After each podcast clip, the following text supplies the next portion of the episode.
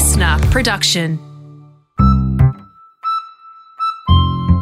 Hi, I'm Rosie Waterland. This is Mum Says My Memoir is a Lie.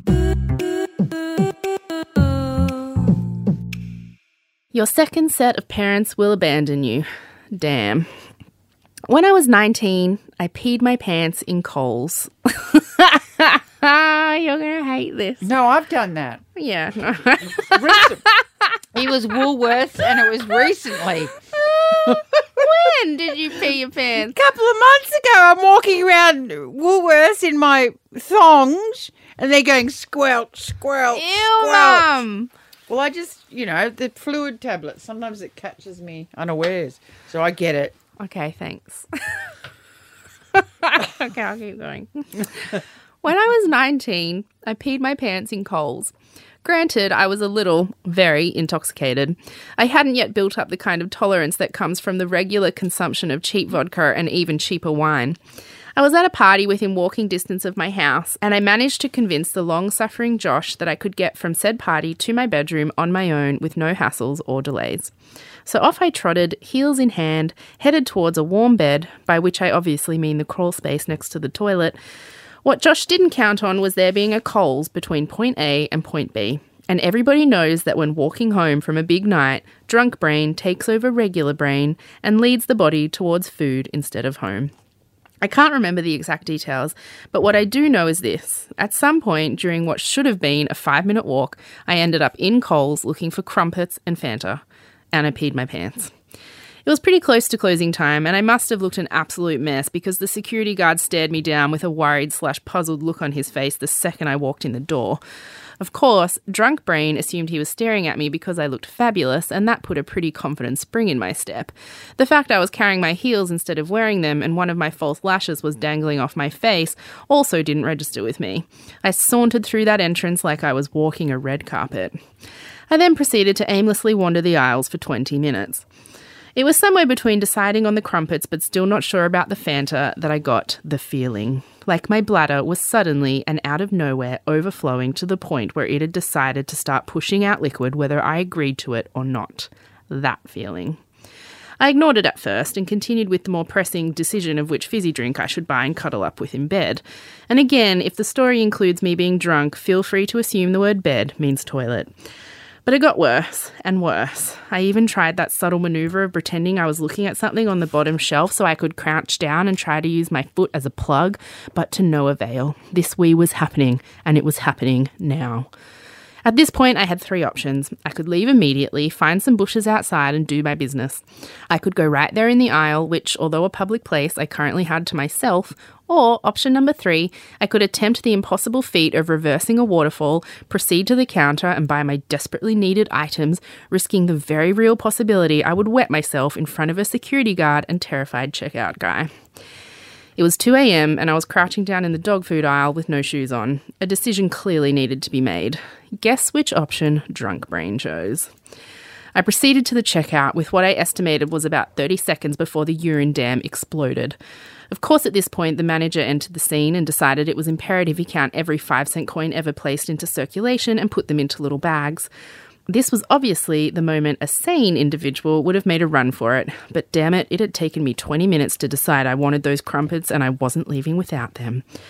So, with the security guard, manager, and checkout guy all within 10 feet of me, I carried out what I thought was the only viable option left. With my crumpets and heels in one hand and Fanta in the other, I decided to let that wee flow as discreetly as possible. Drunk brain reasoned that I really wanted those crumpets, and the chances of anybody noticing were slim. Drunk brain was wrong. You know, when you've been busting to wee for such a long time that when you finally get to go, it just keeps coming and coming and coming? This was one of those times. Finally, opening the floodgates was beyond satisfying, but within two seconds it was clear that this was no discreet operation. As the warm liquid ran down my leg and formed a puddle on the floor, I think the four of us in that Coles shared an oddly intimate moment. First, they couldn't take their eyes off me. Then they stared at each other in equal parts horror and disbelief. Then back to me. And all the while I just stood there, like I was any normal lady waiting in a supermarket line, absolutely not doing a wee. When the stream finally receded, the manager was the first to snap out of our shared trance. Can I help you? he asked as he motioned me over. Yes, thank you, I replied as I held my head high and walked slowly over to the counter with an air of importance. Evidently, Drunk Brain had decided the only way out of this was to maintain my dignity by acting well above my station, all the while leaving wet footprints in my wake. I'd like to purchase these, please, I said with a head toss. All three of them continued to stare at me. It was like I was a crazy person with a bomb and nobody wanted to do anything that would make me nervous. Everything was a little anticlimactic after that. I just paid for my crumpets and Fanta and sashayed out of there. I didn't look back, but I'm certain the three of them stood there in shocked silence for at least another minute. Then they had to decide who was taking care of that puddle. I wet my pants in Coles and didn't leave until I had bought my crumpets. Less than two years later, my uncle and aunt asked me to leave their home. I always wondered if they'd somehow discovered I had wet my pants at the local supermarket. My uncle and aunt, Ben and Natasha, were crazy wealthy. They lived in a huge mansion that was like a museum. It was very clean and there was lots of expensive art that you weren't allowed to touch. Everything was white and open plan. Spilling a drink on the carpet was considered an emergency on par with a natural disaster. My uncle would spring into action with about 10 different products, all while swearing and making me feel like I'd caused thousands of dollars worth of damage with one glass of Coke. Come to think of it, given the cost of everything in their house, I probably had. I had lived with Ben and Natasha for a little while when I was a kid, but when I went to live with them permanently at 14, they sent me straight to boarding school. So for three years, I was living with them without really living with them. All I really knew was that I wasn't allowed to put posters on my wall, and they had a dog they loved more than me. His name was Hamish. He was a West Highland White Terrier, and as a rich couple with no kids, they treated him like their one true son and heir. I fucking hated that dog, and rightfully so. He was awful. He was awful, Mum. I can't believe you deny he was awful. He was a dickhead. No, let me finish. But I'm just saying he was a dick. And rightfully so, he was awful. He wasn't friendly. He wasn't affectionate.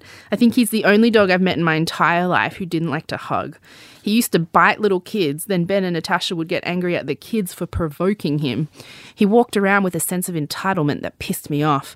It reminded me of the boys at boarding school. It was like he knew I didn't belong. Whenever he looked at me, I just imagined him thinking, Ugh, you're that Hauser kid who belongs to my dad's drunk sister. Why are you here taking up my place on the couch, you commoner?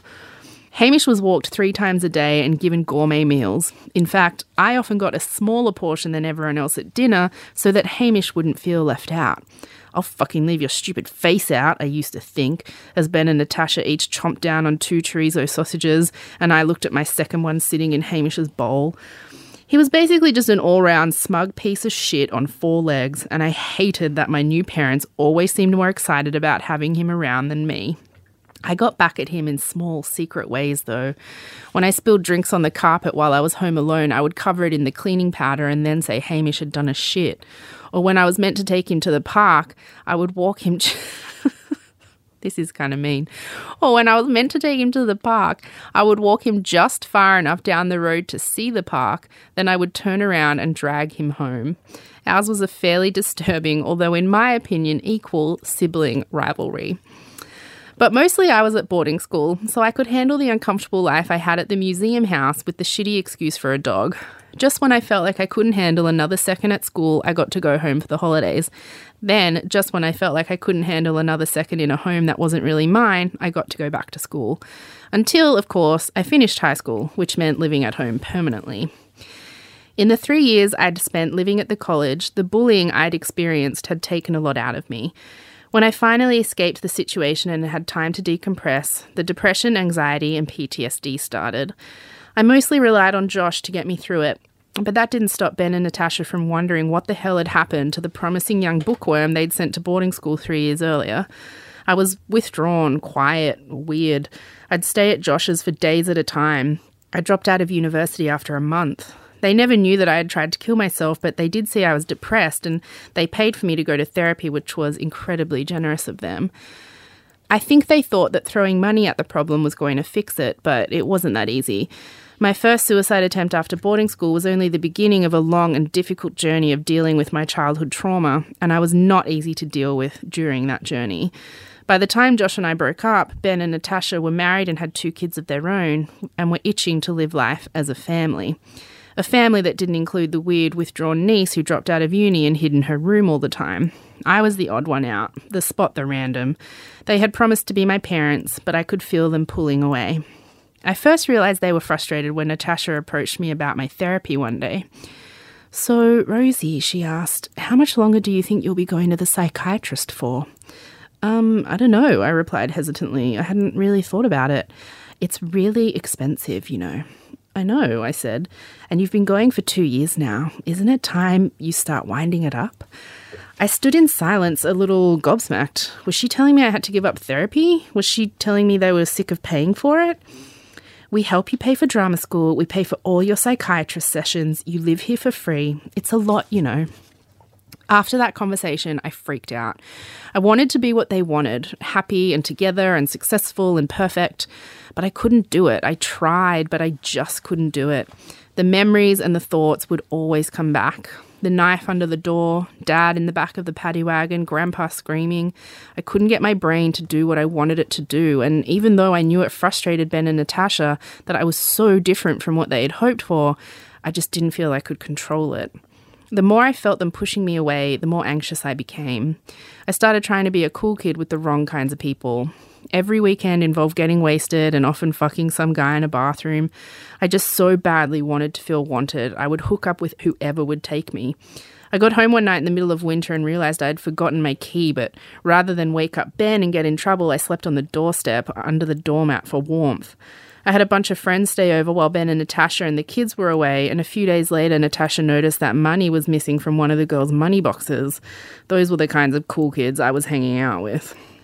The hard partying was making my depression and anxiety worse. I had a job and went to drama school, but when I was at home, I just hid in my room, crying and sleeping, staring at the walls, watching hours of TV, then having no memory of what I'd seen. I'd fallen into a cycle of binging and purging and starving myself, so I was hiding food and vomit all over my room. I started having panic attacks in class. I was falling to pieces without Josh. And Ben and Natasha had no freaking clue what was going on. I feel for them, I really do. I was severely depressed. I kind of been easy to live with. To them, I think it just seemed like I was a belligerent, self destructive 20 year old with no gratitude for everything they'd done for me. The last straw was when I got my period all over an expensive pair of Natasha's undies. I remember this, I got in so much trouble.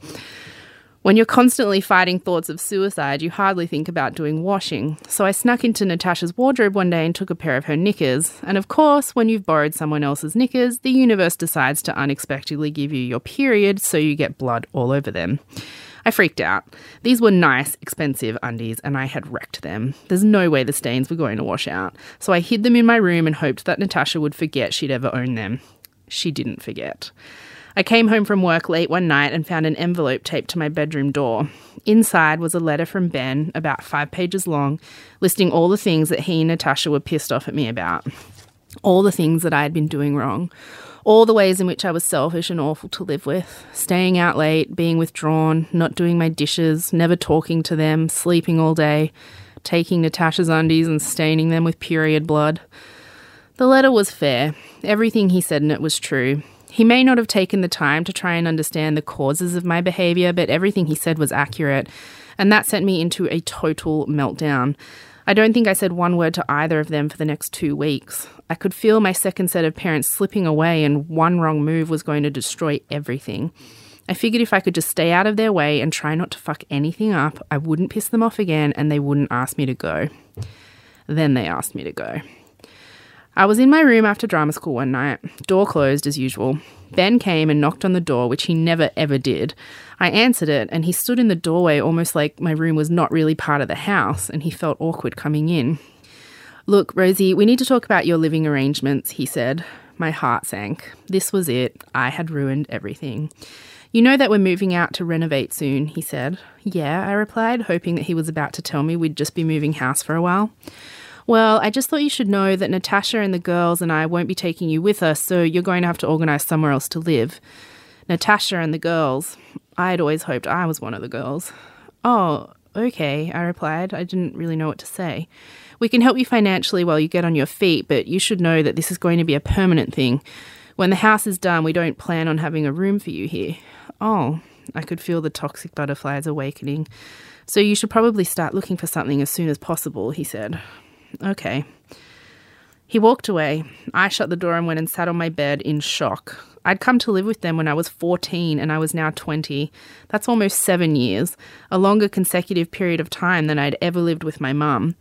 I considered Ben and Natasha my family, and I'd just been told that they considered me nothing more than a person who lived in their house and soon no longer would. I packed a bag and left the house about five minutes after that conversation. I never spent another night there. I went to stay with Rhiannon, sleeping on her couch. A few weeks later, we drove to Ben and Natasha's to pick up my stuff. They had dumped everything on the porch and used my doona to cover it all from the rain. It smelled like it had been out there for a while. I never heard from them again. They never called to check up if I was okay. They never called to see where I had ended up. It was like I'd never been part of their lives. I bet Hamish was fucking thrilled. I spent the next year couch hopping. I stayed with Rhiannon for a while. I stayed with Mum for a while. I stayed with Tony for a while. I was lost and alone and had nowhere to go. I knew exactly what I needed. I needed another boy to save me. Oh, that was really hard, Mum. Does that make you angry? Yes, very angry. Does it? But I honestly think it was mainly because I wasn't what they were expecting. And in hindsight, like I do have a lot of, I do take a lot of responsibility for how hard it must have been. Like, I think it's shitty that they didn't ask me how I was or what was wrong because obviously something was wrong. Like, I was in my room, never coming out. To me, looking back, it had to have been so obvious that I was like severely depressed and really struggling and that there was something up. Well, they obviously knew something was wrong because you were seeing a psychiatrist. Yeah, but that had been when I first left high school. I mean, this a couple of years. I'd been at drama school for a couple of years by this point. So, but it was after Josh and I broke up that I really just started to lose it and get depressed and never come out of my room and never really wanted to talk to them. And and so from their point of view, I can understand they were like, "Who is this girl?" Like. I went to live with them because they thought I had promise, you know. I was like the good one who was going to do something and they sent me to this fancy school and then I was going to go to uni and which to me just frustrates me even more now because like why was I worth their time more than Taylor was or Rhiannon was? But anyway um and so then I wasn't what they were expecting. I was a letdown. I think it pissed them off. I think that pissed them off. And I think also when I was depressed they misinterpreted my really severe depression for like rudeness, I guess, maybe. I don't know. But I still can't believe like they just I can still remember when Ben came and knocked on my door and told me to that they were moving and they weren't taking me with them and there wouldn't be a room for me when they got back. I didn't know what to do. He had left that letter on my door a couple weeks earlier, the five page letter with all the things that were making them mad. like that I never came out of my room and and that I was, you know, going out late and and but I mean in hindsight everything in that letter that was pissing them off like it was, just it was true but it was like very clear signs that I was mentally unraveling. And instead of trying to sort of take the time to understand why I was suddenly so different, they just got really like frustrated with me and asked me to leave and and I also lost all my drama school friends because like I wasn't going to drama school anymore. Well, you didn't lose all of them. No, I didn't. that. No, I don't mean I lost them. They're all still my friends today, but I mean, like at the time, hmm. everything changed so substantially, Yeah, so wouldn't have- suddenly. Like I wouldn't have been suddenly. I was bro- I was broken up with Josh. I wasn't seeing my drama school friends anymore. I wasn't living in my same house anymore. Like it was all very sudden and awful, and and I was too embarrassed to call them because I Oh, felt right. And, and you know, when I spoke to him like last year yeah, about dad, yeah. so that's the first time you'd heard that I'd spoken to him Mm. and he'd read the book. And he told you he didn't like And he it. did, yeah, they didn't. They weren't happy with what you wrote about them. But I thought I was really generous. Like, I said what happened. I said that they asked me to leave, but I also said that essentially it was my fault. Like I would have been a nightmare to live with. Like I was completely mentally unraveling and I was not the girl they'd signed up for and I mean my one sticking point is that I you know think that they could have put in more of an effort to figure out what was wrong, but I still like I don't blame them really for asking me to leave, but I was suppose really it- hurt I and suppose surprised. it is one thing though, Rosie, having you at boarding school where you weren't there all the time, Yeah, I think having and me. then having you not at boarding school and being there twenty four hours a day. yeah, I think it wasn't That what they were a big. expecting. That would have made a big difference to them. and by the time I finished boarding school, they had kids. You know, like it was a different. Gosh, It was a very different house to what I'd moved into when I was fourteen. it was it was terrible. The babysitting that um you had to do. no, like, it wasn't. No, you had to you had to cancel things because um, all of a sudden you had to babysit Oh. without any notice. That that happened a couple of times, Rosie. I remember. Yeah, but I didn't really mind that. I really loved Oh, my cousins. That made me sad, never getting to see them again. Because they were like my little sisters. Well, that this is this those is girls. I is- I really loved them both, Ben and Natasha, and it was hard living there, but I spent a significant chunk of my childhood with them. I lived with them for almost a year when I was in year 7. I spent every weekend with them for a year when I was a, a kid in primary school, and then I went permanently to live with them when I was 14, and even though I was at boarding school, you know, it was still my home and there was still like you know, essentially like second parents to me. And then their two daughters were like my little sisters. And then like they asked me to leave and I just never heard from them again. It's really, um, like, I don't know. Yeah.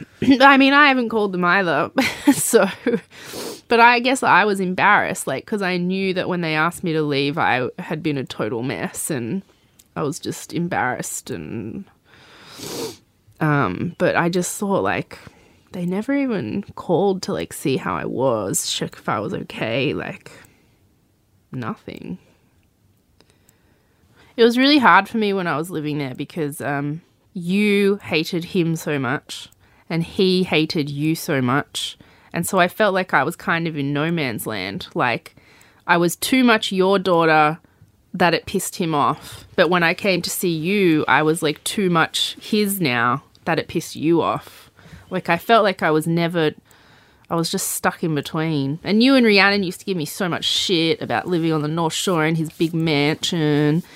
And I was like, yeah, but it's not easy there, you guys. like it's really not. It wasn't.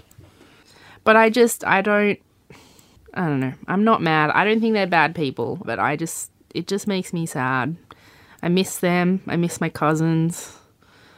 Well, I mean, I don't really know them. It was it's been they'd be teenagers now. They were toddlers when I was there, but um it just makes me sad. Like I can't believe that they just never contacted me again.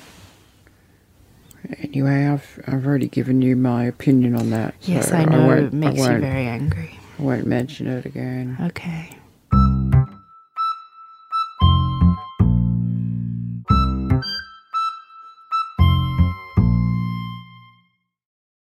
And then there was the dog, Mum, Hamish. Oh no! Do you- Cruelty to the dog. I wasn't cruel. That's the cruelest thing I've ever heard. He was an awful dog. He was so awful. I've never met a dog who Oh, not friendly. be Silly. He was like a snobby cat dog. I- like he was just the worst. I used to see him when I used to go over there. He was awful, and dog. and I just he made me Anyway, mad. how often did you used to walk, take him for a walk? Oh, they barely trusted me to take him for a walk, so it hardly no ever happened. No wonder. But um, Probably uh, giving him strychnine as well. giving him what? It's poison that they give. Oh you. come on! I'm not a sociopath. I just Just got back at him at li- in little ways. him off. that made me feel better. Like Yeah, I thought he was. I thought he was a bit spoiled. he was very spoiled. I just thought he was a dog. You know. He, no, he was their child because they had him for a long time before they had kids, and the amount of times everyone got two sausages and I got one because he got the other one. They would tell have you cooked what, an extra sausage. He deserved They cooked an extra seeing- one. Actually, when I read that though, that was pretty mean. Taking him so far that he could see the park and then not taking so him in that is really slack. I can't believe I did that. but it was so satisfying at the time. Well, I suppose you at least you walked him to where he could see the park. Well, yeah, he got a bit of a walk. So you still like walked. yeah, him. but you'd walk like through streets with houses on the lead, and the park was like a a, a leashless park. So like Oh, well, he didn't actually get to do the. It's like walk. it's like walking to Disneyland and looking at it and then turning around and going home. like it was pretty slack. And then when Yeah. I, I realized when I used to spill That's drinks awful. that I could blame it on him. If I just put the cleaning powder on top of it and then I'd just say, oh, Hamish threw up. Yeah, I think um See, that wasn't slack. That was just smart. I used to I used to think he was a bit spoilt, that's all, with what the food that they used to give him. He But was spoiled, that- but he was also an awful dog. He didn't even love them. Like he never hugged them. He never like. dogs don't hug, Rosie. Yes, they do. They don't. They jump up on people Hog- and stuff like dogs that. are like renowned for just giving you like A dog, unconditional dog hug. love, unconditional love, and he did not give unconditional love. Penny. He gave like Penny. he gave like nothing. He was just like, get away from me, everyone. Like he, He, was his just. pedig- his pedigree was too high. It was. Well, he that- he certainly thought it was higher than mine. It got flown up from Melbourne or something. It's like he knew I was a poor foster kid, drunk mum. He was such a yeah, I don't really Shit. like. You, I mean, you keep on saying that you were a houser kid. You only lived in Department of Housing for one or two years. It was more than that. No, it was it wouldn't have been much more than that. It was so. No, no, Because we were at the um. Smurf Village and then we were at the other place for ages. Yeah, it wasn't. It didn't amount to. Ah, excusez-moi. We were at Smurf Village. We moved to Smurf Village when I was in kindergarten and we left that place in no, it's Eastwood. not like you were brought up in Department We Housing. left- You weren't. that place in Eastwood You're to move to the Blue. Mountains when I was in year five. So that's kindergarten, year one, year two, year three, year four. No, year no, five. no, That's no. six years. I'm sorry. we moved and came back a bunch I in between because you were like drunk as. But I mean, I am sorry. Mom, I disagree with you. Smurf Village in kindergarten, and then Eastwood. You were living with Brian in that housing commission house when me and Rhiannon got back from foster care, and we lived there. And I was in year five. It was two years max. Mum, I'm telling you the actual timeline right you now. tell me. You're, you cannot argue with time. Yes, I can. No, you because can't. it's your time, Rosie. It's. No, your but. I'm telling you. We moved to Smurf Village when I was in kindergarten. Because and then- mine is accurate. Oh my God, time is no. accurate. Yours is inaccurate. people don't live according to different times. I'm talking about actual years. I'm talking about actual years in history. Oh my god, I'm going to punch your face. Mom, stop it. I can tell you're just loving that I'm getting really angry. You think this is really funny. Anyway, We- no, no, I can't. I'm really mad about this now. And I know this is all going to get edited out because it's boring for everyone. But I feel like I can't. We moved to Smurf Village when I was in kindergarten. We left that housing commission house in Eastwood at the end of year five because I started at Blue Mountains. That's public school in the Blue Mountains in year six. So that's kindergarten to year five that we were in and out of housing commission. in and out. Yeah, mainly out. Anyway, Okay. whatever, whatever, whatever. All right. Is there any more about the dog? You What wanted- do, do you want wanna? Is there any? Do you want to call me a sociopath No. any more times? I didn't call you a sociopath. You called yourself one. Thank you. You asked me and if you I should thought. be ashamed of yourself. you said you're surprised I didn't poison him. what do you call that? strychnine. He was a little dickhead. Anyway. Apparently, that's what they give dogs or something. How do you know that? Because? I've heard it. Yeah, right. People like when they're having um, disagreements, neighbours, they throw meat over the fence and it's got poison in it. or snail. You know this um, snail bait. Well, no, that never even Apparently fucking they- crossed my people- mind. apparently- crazy person. People do. I just couldn't be bothered taking him to the park. Jesus. no, because you've been cruel to him. Cruel. He Anyway. was cruel. All right. We done? Are we done, please? Oprah.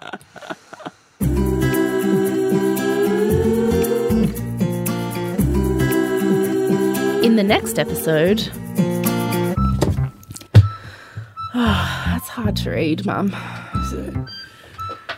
It was not so to me that, like, because suicide, constant suicidal thoughts and suicidal ideation is a symptom that I've had as part of my PTSD. So, and it mm. was really bad for a while in my like mid 20s, back around when I was with Luca. Yeah. And I had been feeling that bad for a while and I'd dealt with these suicide constant suicidal thoughts for a while and this was the first time I'd actually said actually wait I'm not going to let my you know emotions take over I'm actually going to go to the hospital and tell them what I'm thinking because then they'll help me and they just want to send you home this is Mum Says My Memoir is a Lie. Recording assistance by Felix Bray. Audio production by Nick Slater. Executive producer is Jamie Show.